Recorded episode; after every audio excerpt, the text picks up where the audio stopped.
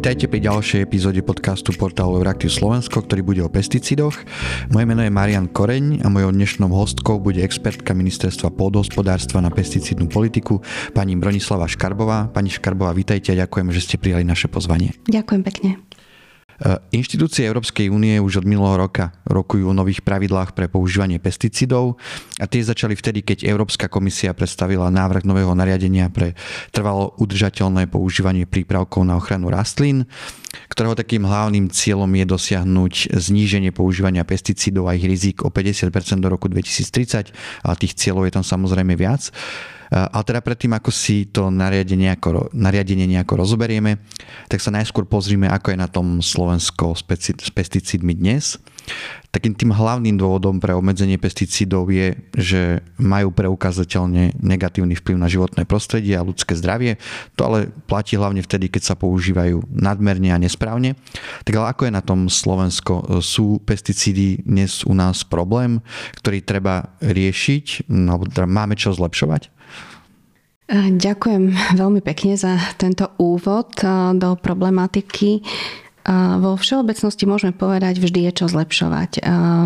Nemyslím si osobne, že pesticídy by boli nejaký nadmerný problém, čo sa týka dopadov na životné prostredie alebo zdravie ľudí, ale samozrejme vždy sú tu rezervy, vždy je čo zlepšovať, vždy je na základe nových vedecko-technických informácií možnosť e, systém e, posúvať dopredu. E, čo sa týka používania pesticídov alebo presnejšie prípravkov na ochranu rastlín, v Slovenskej republike my patríme medzi štáty, ktoré majú výrazne nižšiu spotrebu prípravkov alebo účinných látok v prepočte na hektár polnohospodárskej pôdy v porovnaní so západnými krajinami. Z tohto pohľadu, z tohto pohľadu vnímame plánované zníženie alebo určené zníženie používania prípravkov na ochranu rastlín o 50% alebo v prípade Slovenska 35% ako veľkú výzvu, ktorá môže byť nejakým milníkom, ale v našich podmienkách e, nie je uskutočniteľná. Mhm. A ste teda priznali, že je čo zlepšovať, tak, um, tak čo konkrétne sa dá zlepšiť v tom používaní tých pesticídov? Kde napríklad robia slovenskí polnospodári najväčšie chyby pri tom používaní? Lebo um, tie pravidlá sú pomerne prísne um, v rámci Európskej únie pre to používanie tých prípravkov. Um, polnohospodári by sa mali nimi riadiť. Mm, zrejme niekedy sa to asi úplne až tak nedieje, tak kde sa dejú tie najväčšie chyby? Ja by som sa možno vrátila ešte, než odpoviem na túto otázku na začiatok e, vášho vstupu. E, čo sa týka e, rizikovosti alebo problémovosti pesticídov.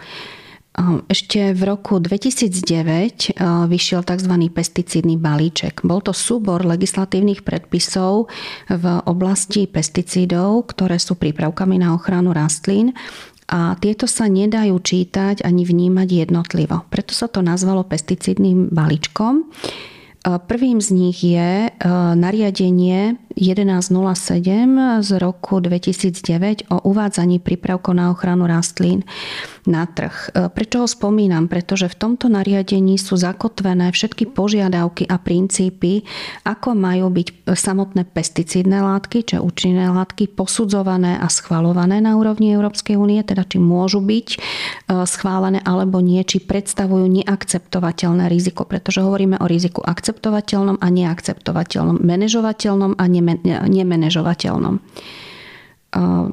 Ďalej sú tam zakotvené princípy národnej autorizácie prípravkov na ochranu rastlín s obsahom týchto účinných látok.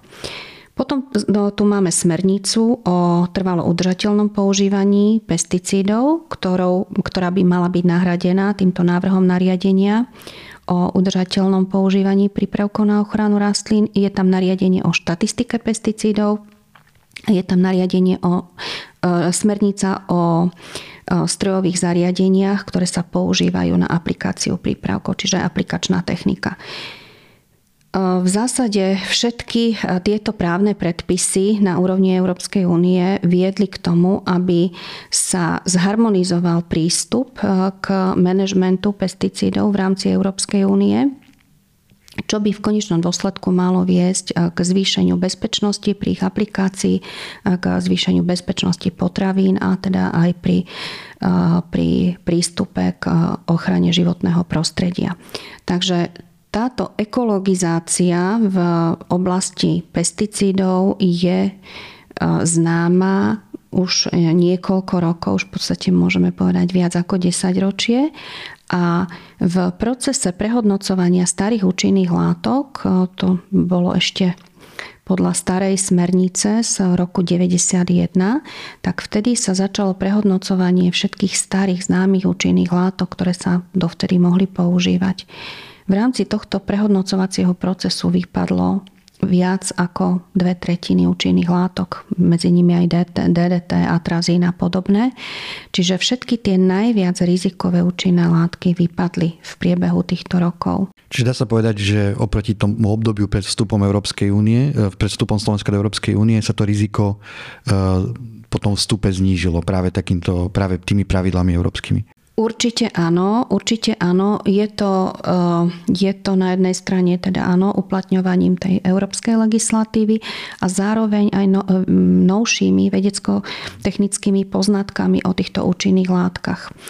A na záver teda môjho odkazu na nariadenie 1107 by som chcela zdôrazniť, čo môže byť pre verejnosť dôležitou informáciou, že každý prípravok na ochranu rastlín a každá účinná látka ešte samostatne sa hodnotia z niekoľkých hľadisk. Prvé hľadisko je toxikologické, čiže či predstavuje riziko, či už pre konzumenta, E, prostredníctvom konzumovaných potravín, pričom sa berie do úvahy aj prenos, e, prenos e, na úroveň živočišných komodít s krmovaním ošetrených častí rastlín. Ďalej sa tu posudzuje vplyv na operátora, čiže pracovníkov, ktorí pracujú s týmto prípravkom na okolité obyvateľstvo. Ďalej sa posudzuje osud a správanie v životnom prostredí, čiže vplyv, schopnosť tej účinnej látky prechádza do podzemných vôd alebo prechádza do povrchových vôd, kontaminovať vodný ekosystém Hodnotí sa vplyv na ekotox ako taký, čiže suchozemské vodné organizmy a samostatne sa hodnotí vplyv na včely. Takže každý prípravok je prelustrovaný z hľadiska týchto možných vplyvov a preto sa pravidlá používania, ktoré sú potom premietnuté na etikete, nastavujú tak, aby to riziko bolo akceptovateľné a my tak e, v tej našej hantírke hovoríme, že pokiaľ sa prípravok používa v súlade so schválenou etiketou, tak to riziko by malo byť minimálne alebo žiadne. Mhm. A vlastne to ma zaujíma, že jednak teda polnohospodári musí mať nejakú takú kvalifikáciu a vedomosti a znalosti ako, o tom, ako používať tie prípravky, tak um, vedia slovenskí polnohospodári, um, majú tieto znalosti, vedia tie prípravky používať bezpečne a vy ste vrali, že vlastne na tých etiketách to už nejakým spôsobom je, tak dodržiavajú to alebo sa na Slovensku aj obchádzajú uh, tie pravidla? To je dobrá otázka. Alfa omega pri používaní prípravkov na ochranu rastlín je správne si a dôkladne prečítať etiketu, rozumieť jej obsahu, pretože môžem to vedieť prečítať, ale nemusím správne pochopiť e, inštrukcie, ktoré sú tam uvedené a potom rešpektovať e, dané inštrukcie. Týmto si chránime svoje zdravie, čiže keď budeme používať osobné ochranné prostriedky, tak chránime svoje zdravie a to nepatrí tento odkaz len polnohospodárom, ale aj záhradkárom, pretože aj v záhradkách vo viniciach sa používajú prípravky na ochranu rastlín. Stretávame sa s prípadmi, na čo by som si dala rukavice, na čo respirátor a tak ďalej. Čiže všetky tieto základné inštrukcie, čo sa týka ochrany zdravia platia pre jednu aj druhú skupinu. A čo sa týka ďalších pokynov, ktoré sa týkajú životného prostredia, Tu sú jedným z takých palčivých problémov včely, ochrana včiel, pretože prípravky na ochranu rastlín a hlavne insekticídy by sa nemali aplikovať počas dňa, počas letového času včiel Mali by sa aplikovať buď to veľmi skoro ráno, ale najlepšie neskôr večer, keď let včiel skončí. Do rána ešte teda ten postrek zaschne, čiže tá expozícia včiel je minimálna. Určite by sa nemali takéto postreky vykonávať počas obeda, do poludnia, v teplom počasí. Takže to sú také základné inštrukcie, ktoré sú, ktoré sú na etiketách. Sú tam inštrukcie, ako vyplachovať prázdne obaly, ako narábať aj s týmito zvyškami, pretože to takisto môže predstavovať e, riziko ohrozenie životného prostredia. A áno, pokiaľ máme prípady nejakých úhyn alebo incidentov, čo sa týka životného prostredia, z pravidla je to vždy v spojení s nerešpektovaním týchto pravidel, ktoré sú na etikete uvedené. Čiže buď to boli buď to boli použité prípravky, ktoré sú pre včely veľmi škodlivé a nemajú sa používať v čase kvetu táto podmienka treba nie je rešpektovaná v niektorých prípadoch, alebo boli, došlo k úletu, pretože ten postrek bol vykonávaný v čase, keď bol silnejší vietor, pričom tieto upozornenia na etikete sú. Takže áno, pokiaľ sa tieto pokyny nerešpektujú, tak e, potom tá situácia v praxi vyzerá inak.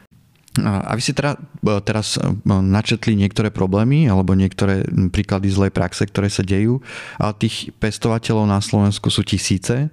Má vlastne štát nejakú, alebo aké nástroje má štát, aké možnosti nejakých kontrol, kontrolovať e, toho, že či tí polnohospodári naozaj používajú tie pesticídy tak, ako, sa, e, ako by mali.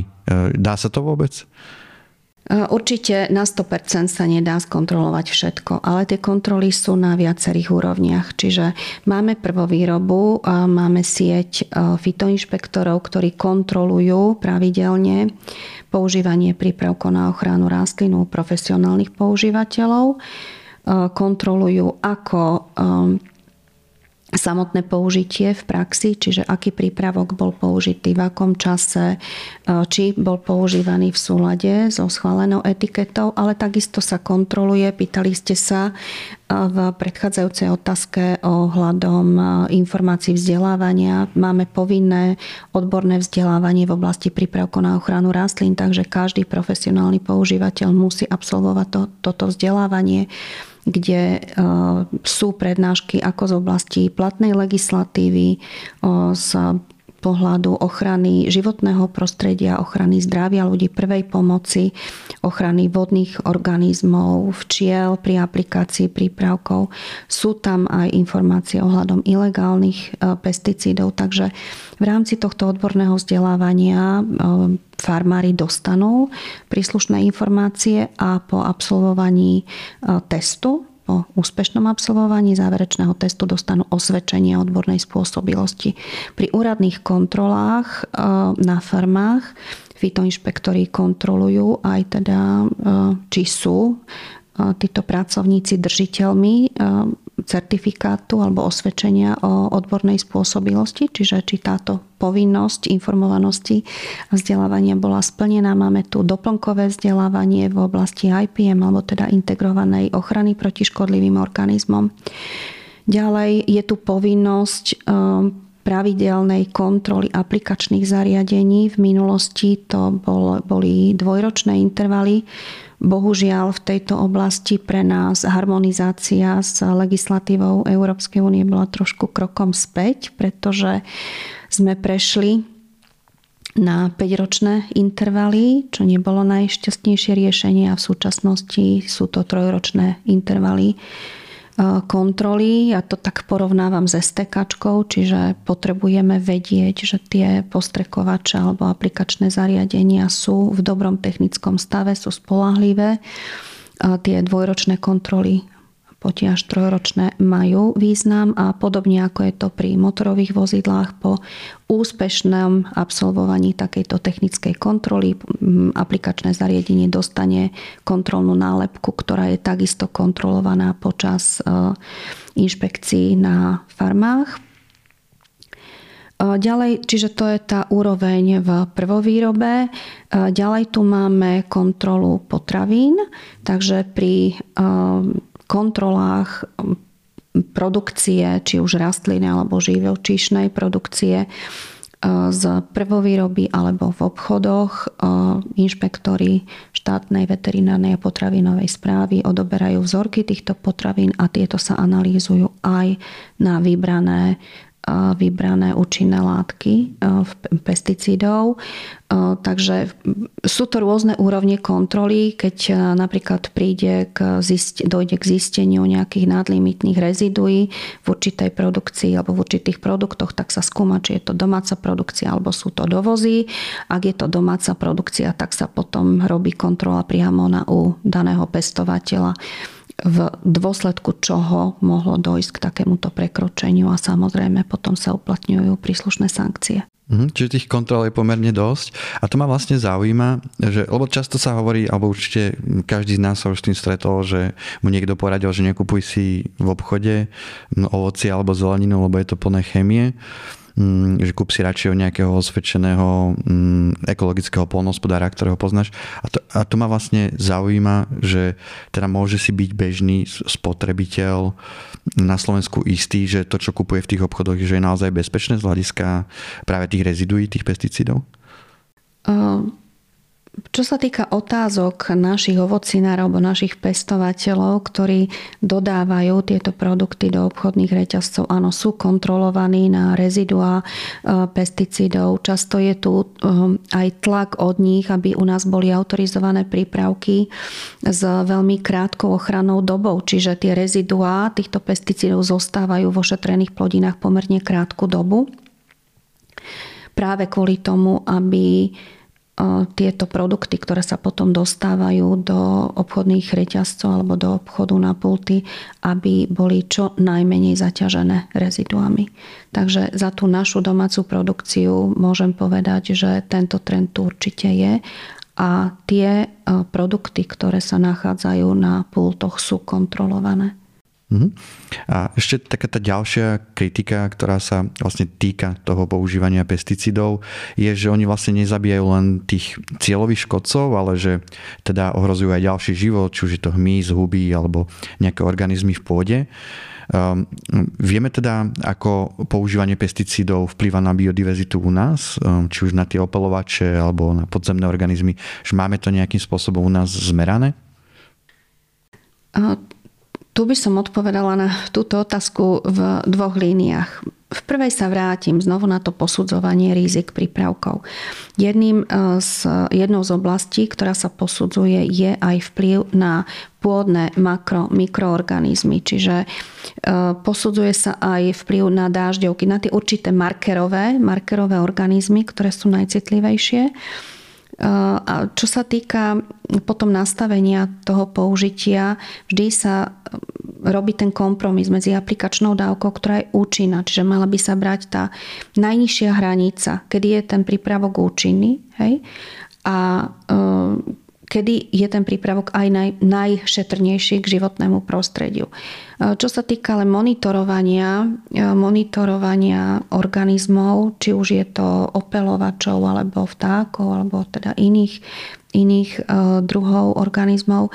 Čo sa týka vtákov, tam som pozerala mm, údaje mm, z Európskej komisie, Myslím, že týchto údajov je tam pomerne dosť a Slovensko patrí medzi e, krajiny, ktoré zjednodušene povedané sú na tom dobre, čo sa týka ochrany.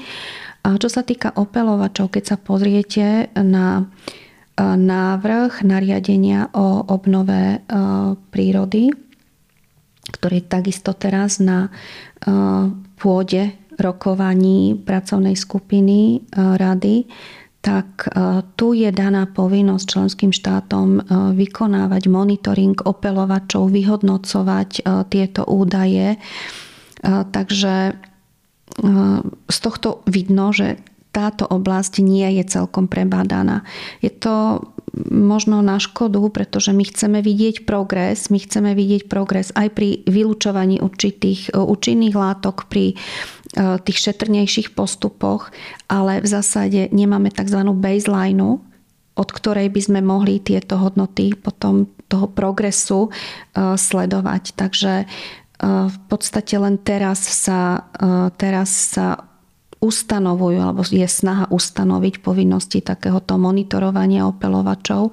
Určité dáta sú, ale komplexné určite nie na to, aby sme aj v budúcnosti, v blízkej budúcnosti mohli tento progres alebo regres nejakým spôsobom hodnotiť. Hm. A teda ešte predtým, ako prejdem priamo k tomu nariadeniu, tak možno taká posledná otázka, že kebyže sa vás bežný človek teda spýta, tak úplne jednoduchú otázku, že či sa na Slovensku e, pesticídy používajú nadmerne, mm, viac ako by sa mali, alebo nie, tak, tak čo by ste mu povedali? Ťažko povedať, čo je nadmerné. Mm. Hej, pre každého je nadmerné. Možno z hľadiska nejakej trvalej udržateľnosti toho, tej produkcie. Uh, nemyslím si, že sa používajú nadmerne. Uh, v zásade v minulom aj predminulom roku sme čelili aj čelíme enormnému nárastu eh, cien hnojív, ale aj prípravkov na ochranu rastlín. Čiže sú to pomerne drahé vstupy do prvovýroby. Eh, ťažko si predstaviť, že by sa neúmerne neúmerne zvyšovali tieto náklady a teda aj vstupy tam, kde to nie je relevantné eh, Zároveň e, si tu ale treba uvedomiť, že práve tým, že sa vylúčovali tie najrizikovejšie e, prípravky alebo najrizikovejšie účinné látky, ktoré často boli širokospektrálne, čiže udržali e, širší okruh škodcov, tak dnes sú tie prípravky viac špecifické. To znamená, treba viac ošetrení, treba vyššie dávky, väčší počet ošetrení, napríklad pri herbicídoch sa používajú tank mixy, čo takisto nie je to najšťastnejšie riešenie, lebo vieme, že e, každý tank mix predstavuje napríklad pre včely vyššie riziko ako aplikácia tých jednotlivých prípravkov samostatne. Takže e, nemyslím si, že by sa používali v nadmernej miere alebo nejakým spôsobom nadbytočne, ale samozrejme e, je potrebné sa venovať, poradenstvu je potrebné sa venovať aj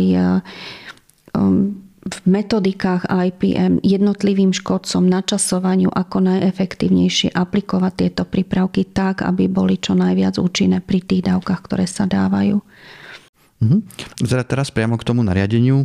Mm, vaše ministerstvo už k tomu nariadeniu alebo k tomu návrhu nariadenia, ktoré pripravila Európska komisia, už vypracovala aj stanovisko, ktoré hovorí, že na Slovensku by splnenie tých cieľov, a teda hlavne toho 50-percentného zníženia používania pesticídov a rizik, Mm, mohlo viesť k zdražovaniu potravín.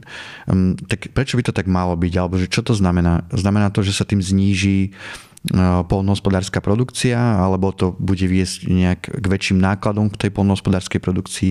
Že prečo by mal byť ten dôsledok takýto? To sú takisto e, dva pohľady. E, prvým je, pokiaľ, samozrejme, pokiaľ sa vylúčia tie efektívnejšie prípravky na ochranu rastlín, ktoré sú teda spravidla aj, aj rizikovejšie, e, automaticky, automaticky dochádza k zníženiu produkcie. Sú určité alternatívy, ale tzv. biologickej ochrany rastlín, ale tie nie sú v tom plošnom ponímaní vhodné pre všetky alternatívy alebo všetky kombinácie plodina škodca. Čiže máme tu len niekoľko biologických prípravkov, ktoré by dokázali byť nejakými vhodnými alternatívami. Za zmienku stojí spomenúť tzv. bioagens, či tiež taký Terminus technicus e, sú to makroorganizmy, čiže takí tí prírodzení predátori, ktorí e, môžu napomáhať pri tej biologickej ochrane a šetrnejších postupoch, ale napríklad nedávno uverejnená štúdia komisie o využívaní týchto bioagens v praxi um, konštatuje, že do roku 2030 dokážu dokážu tieto, alebo dokáže používanie týchto bioagens v ochrane rastlín znížiť mieru používania prípravkov o 1 až 2% čo je veľmi málo. Čiže tá predstava, že by sme veľmi jednoduchým spôsobom dokázali nahradiť tú klasickú chemickú ochranu, mávnutím čarovného prútika biologickou ochranou nie je reálna. Ale čo je potrebné nahrádzať eh, chémiu tam, kde je to možné tým najrozumnejším spôsobom navzájom kombinovať, tak aby bol udržaný tlak škodcov pod tou ekonomicky eh, významnou mierou eh, škodlivosti a čo sa, týka, čo sa týka cien potravín, samozrejme, keď bude nižšia produkcia, premieta sa to do ekonomiky. Ak chcete tú produkciu udržať týmito biologickými prípravkami eh, alebo menej rizikovými je potrebný niekoľkonásobne väčší počet ošetrení.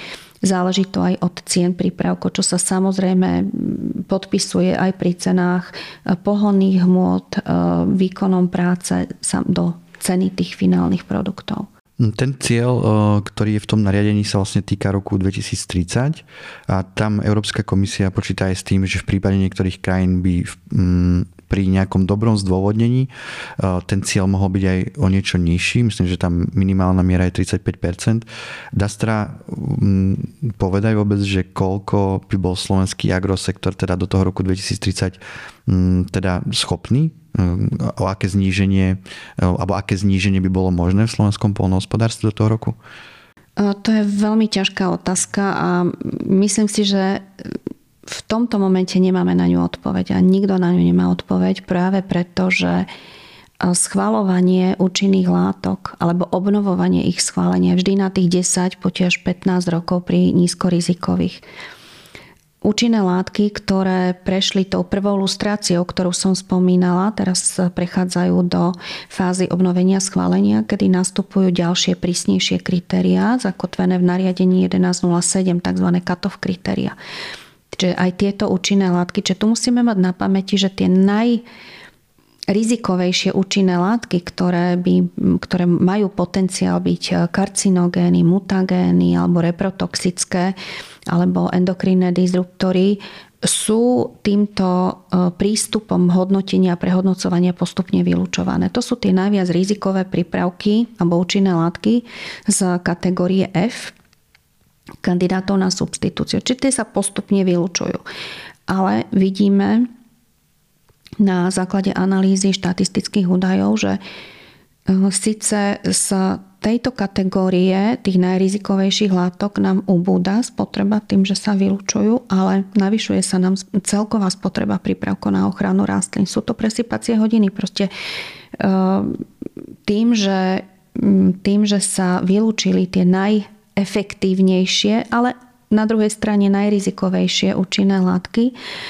Stúpa nám spotreba tej strednej, v tej strednej kategórii, čiže to sú účinné látky alebo prípravky, ktoré nie sú ani nízkorizikové, ani extrémne vysokorizikové, ale tam vidíme mm, z roka na rok e, nárast spotreby.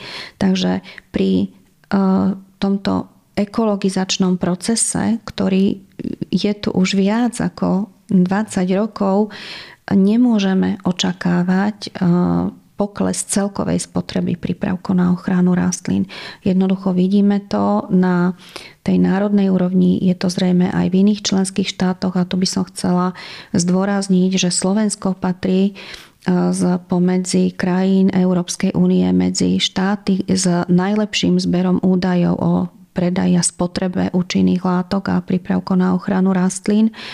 Tieto údaje sú zbierané na úrovni jednotlivých farmárov, sú vyhodnocované, procesujeme ich, takže e, skutočne z tých dostupných údajov, ktoré máme, dá sa z nich vydedukovať e, veľa, aj treba čo sa týka používania účinných látok v jednotlivých regiónoch, zaťaženosti určitých regiónov, pesticídnymi látkami a ich potenciál prechodu do podzemných vod, čo nám zase umožňuje lepšie nastavovať monitorovanie e, pesticídov v životnom prostredí, ale očakávať zvrat v znižovaní celkovej spotreby je v tomto momente veľmi ťažko konštatovať, jemne povedané, ale čo určite treba, tak je znižovať riziko. A to sú dve rozdielne veci. Riziko sa dá ďalej znižovať postupným vylúčovaním tých najrizikovejších prípravkov, ktoré sú teda založené na účinných látkach, tzv. kandidátoch na substitúciu. A v rámci strategického plánu máme nastavené intervencie šetrného hospodárenia, čiže v oblasti ovocinárstva, pestovania zeleniny, zemiakov, viniča. Sú tam intervencie finančne podporované, kde jednou z podmienok je e, vylúčovanie používania týchto najrizikovejších e, účinných látok tam, kde je to možné. Hm. A kebyže si predstavíme, že iba tak čisto hypotetickú situáciu, že by toto nariadenie prešlo a Slovensko by muselo splniť um, ten 50-percentný cieľ, uh, že tak čisto pre predstavu znamenalo by to napríklad, že polnohospodári by na Slovensku niektoré plodiny úplne mm, by museli prestať pestovať? Áno, lebo máme plodiny, ktoré sú tzv. vysoko uh, pesticídne náročné a tie, ktoré potrebujú minimálnu ochranu. Uh, samozrejme, sú tu, e, sú tu dva prístupy. Chceme byť e, potravinovo bezpečný, ale aj potravinovo sebestačný. Takže tá diverzifikácia plodín je dobrá aj z pohľadu manažmentu škodcov, aby sme nemali monokultúry, nemali sme smerovanie len na určité plodiny, ako to bolo aj často kritizované. Čiže tú diverzifikáciu plodín potrebujeme, potrebujeme mať striedanie plodín, tie osevné postupy a potrebujeme e, zabezpečiť primeranú ochranu. Hej, takže áno, môže byť, e, ak by teda boli polnohospodári tlačení do znižovania používania prípravkov na ochranu rastlín, tak e, by to mohlo viesť aj teda k separácii len určitej, určitého spektra plodín, ktoré by boli pre nich výhodné. A keď sa hovorí možno aj že o tom znižovaní, ako o možnom riešení znižovania spotreby tých pesticídov, tak sa teraz hovorí aj o precíznom polnohospodárstve, ktoré vlastne počíta s nejakými technológiami, ktoré vedia nejak cieľene aplikovať tie, tie prostriedky tam, kde ich treba v tom konkrétnom čase. Vy ste mi um, spomínali pred rozhovorom aj o tom, že sa hovorí o využití dronov. Uh, tak to je možno nejaké riešenie, alebo je to slepá ulička?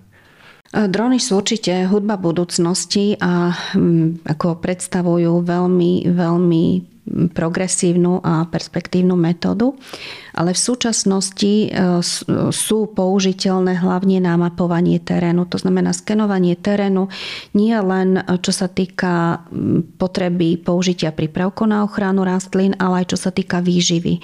Čiže je veľmi dobré e, oskenovanie, oskenovanie plodín, zistenie stavu čo sa týka výživy, čo sa týka vôbec e, schopnosti toho porastu, výskytu škodcov a potom preniesť tento e, tieto informácie do klasických e, aplikačných zariadení, tak postrekovačov alebo rosičov a potom tieto prípravky na ochranu rastlín aplikovať skutočne cieľene len tam, ale aj hnojenie, tak ako proste dokáže, dokáže sa týmto spôsobom ušetriť ušetriť spotreba ako hnojiv, tak aj prípravko na ochranu rastlín na druhej strane aj teda je to príspevok k ochrane životného prostredia.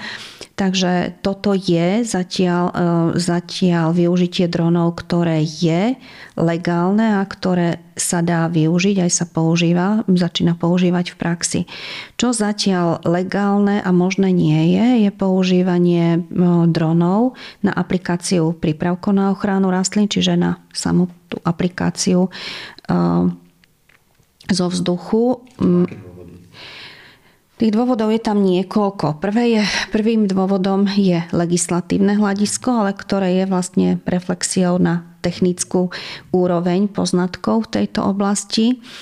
Ehm, podľa v súčasnosti platnej legislatívy Európskej únie a následne teda táto legislatíva je premietnutá do národnej legislatívy, je aplikácia prípravkov na ochranu rastlín dronmi považovaná za leteckú aplikáciu, čiže podlieha zákazu a povolovaniu len vo výnimočných situáciách, tak ako to máme pri klasickej leteckej aplikácii. Na druhej strane v súčasnosti letecká aplikácia prípravkov je možná na výnimku len helikopterov alebo lietadlom. Sú tam presne určené podmienky, za akých môže byť takáto aplikácia povolená, ale aj monitorovaná. Čo sa týka dronov, tu zatiaľ úroveň vedecko-technických poznatkov nedovolujú legislatívne spriechodnenie e, povolovania aplikácie prípravkov dronmi. E, toto isté e, predpokladá aj návrh nariadenia o udržateľnom používaní prípravkov na ochranu rastlín, teda to nariadenie, o ktorom sme hovorili na začiatku. V článku 21 návrhu nariadenia sa pojednáva o možnosti vyčlenenia dronov z výnimky pre letecké aplikácie. Čiže za určitých podmienok, ktoré by boli presne definované, je možné túto aplikáciu vykonávať.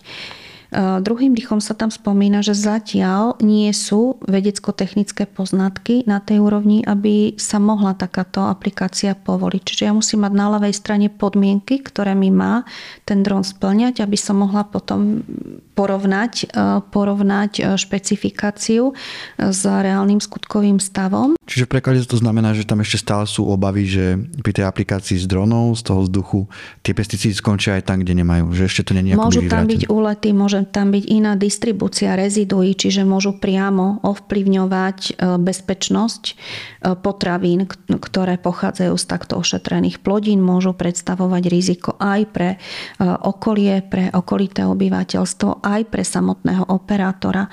Takže samotné, samotný návrh nariadenia predpokladá možnosť, e, možnosť uplatnenia ustanovení o používaní dronov až e, niekoľko rokov po, e, po prijatí tohto nariadenia. A je to práve z toho dôvodu, že zatiaľ nie sú štandardy ani na technickú, na e, technickú stránku tohto drona, ale ani na posúdenie prípravkov na ochranu rastlín na takýto druh aplikácie. Čiže musia byť vypracované štandardy, ako vôbec pristupovať k posudzovaniu prípravkov, pretože tu hovoríme, nehovoríme o klasickej aplikácii, ale sú to tzv. ultravolume prípravky, čiže v malých objemoch, kde tá expozícia sa počíta podľa iných modelov. Mm, rozumiem. E, to nariadenie počíta aj so zákazom, s úplným zákazom používania pesticídov v tzv. citlivých oblastiach. Um, tak vlastne o, mm, o aké oblasti by malo ísť, uh, akého, aké časti územia by sa to napríklad v prípade Slovenska uh, mohlo týkať a čo by to mohlo znamenať v praxi? Tak e, citlivé územie alebo vymedzenie citlivých území je citlivou stránkou návrhu nariadenia a je to nie len odborný, ale aj politický problém, pretože e, definícia, ako je navrhnutá v samotnom nariadení, je veľmi široká. V podstate, e, keď sme si to premietli do mapového zobrazenia, pokiaľ by sme ešte nezapočítali, nezapočítali chránené druhy opelovačov, pretože zoznam eh, chránených druhov opelovačov ešte nemáme dostupný eh, a pokiaľ máme informáciu, tak eh, na ministerstve životného prostredia zatiaľ nedisponujú týmto zoznamom, tak bez započítania opelovačov nám to vychádza mm, prekryv 80% územia Slovenskej republiky. To znamená, že 80% územia na Slovensku by bolo obhospodarovaných e, viac ako ekologickým spôsobom, pretože ten zákaz, e, ako je navrhnutý, e, je plošný bez ohľadu na to, či ide o biologické prípravky na ochranu rastlín alebo nejaké nízkorizikové prípravky, čiže to plošný zákaz. Takže skutočne tento návrh bol predložený bez, bez dostatočnej analýzy dopadov a preto členské štáty pod vedením Českého predsedníctva e, požiadali, e, požiadali Radu Európskej únie, aby, e, aby delegovala delegovala žiadosť alebo povinnosť Európskej komisie dopracovať analýzu dopadov práve k tomuto článku, aj k článku, ktorý sa týka redukčných cieľov. Zatiaľ sú rokovania k týmto dvom oblastiam pozastavené, pokiaľ nebude dopracovaná analýza dopadov, ktorá by nám povedala viac a ktorým smerom sa uberať. Možno teraz taká ešte otázka do zákulisia. Vy sa vlastne za Slovensko zúčastňujete tých rokovaní o tom nariadení. Tak e, aká je atmosféra na tých rokovaniach? Lebo minimálne z pohľadu mňa ako novinára je tá diskusia dosť taká napätá, je politicky dosť citlivá. Tak ako to vyzerá priamo na tých rokovaniach? Na tých rokovaniach to vyzerá zaujímavo z pohľadu mojich skúseností je to najintenzívnejšie diskutovaný e, legislatívny návrh, ktorý vyšiel z dielne Európskej komisie. Takže diskusia je veľmi zdlhavá, e, niekedy aj emotívna, ale na druhej strane je konštruktívna a vždy je prínosom. Vždy e, členské štáty sa snažia pri argumentácii po, preukázateľne, preukázateľne prezentovať e, fakty, dáta, prístupy, vykonateľnosť niektorých e, ustanovení. Takže e, myslím si, že aj tie diskusie nejdú zlým smerom. Samozrejme, otázne je, akým spôsobom bude potom tento návrh upravovaný. Tam teraz sa postupne pridá si Európsky parlament so svojou pozíciou, ktorá možno ešte viac zamieša tými kartami, lebo bude možno ešte ambicioznejšia. E, to uvidíme. Mňa teda ešte, teda mám ešte poslednú otázku, ktorá sa týka, vy ste to už naznačili, Eh, nového programového obdobia spoločnej polnohospodárskej politike, ktoré začalo tento rok. A možno teda, ak nejaký polnohospodár má záujem teda znižovať tú svoju závislosť na tých chemických prípravkoch, mm, tak aké možnosti mu ponúka práve ten strategický plán? Vy ste to už naznačili, že je to hlavne podpora toho integrovaného, ehm, tej integrovanej produkcie, tak je to tá, ten hlavný nástroj v tom strategickom pláne na znižovanie používania pesticídov, alebo sú tam možno ešte aj nejaké ďalšie?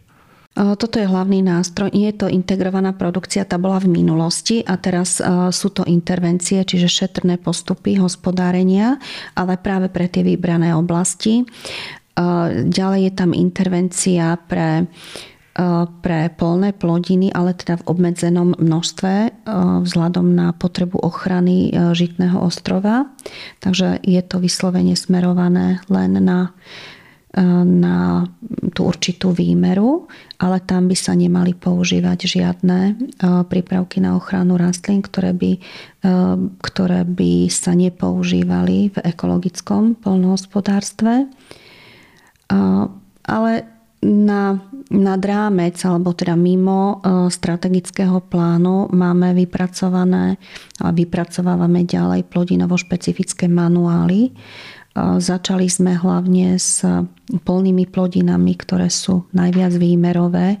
Teda používanie prípravkov tam môže predstavovať alebo predstavuje najväčší dopad na životné prostredie. E, tieto plodinovo špecifické manuály sú dostupné na webovom sídle ako ministerstva, tak aj UXUPu a sú vypracované práve s cieľom minimalizovať používanie prípravkov na ochranu rastlín a hlavne tých, ktoré by najviac zaťažovali životné prostredie. Čiže je tam kategorizácia tých prípravkov e, podľa e, podľa ich rizikovosti, výber, kľúč na výber teda tých najvhodnejších a plánujeme postupovať vo vypracovávaní týchto manuálov pre farmárov, ešte potom pre ďalšie plodiny. A čiže ale tá finančná podpora sa hlavne sa týka nejakých, um, nejakých konzultácií, alebo týka sa to možno na nákup nejakej techniky, ktorá im umožní znižovať to používanie, alebo um, je to možno nejaká kompenzácia za to, Sú že... to investície do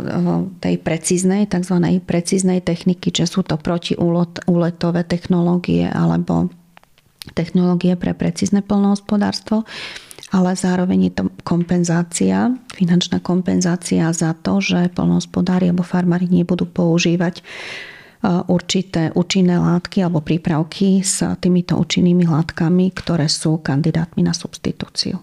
Čiže to je to znižovanie rizika, ktoré je v súlade s so smerovaním návrhu nariadenia. Hm. Tak ja dúfam, že tie rizika hm, pre či už ľudské zdravie alebo životné prostredie sa v budúcnosti podarí znížiť. To bola teda posledná otázka. Hostkou dnešného podcastu Portal Veraktius Slovensko bola pani Bronislava Škarbová, expertka Ministerstva pôdohospodárstva na pesticídnu politiku. Pani Škarbová, ešte raz ďakujem veľmi pekne za rozhovor. Ďakujem za pozvanie, príjemný deň. A tento podcast vznikol aj vďaka finančnej podpore Európskej únie. Za túto podporu ďakujeme.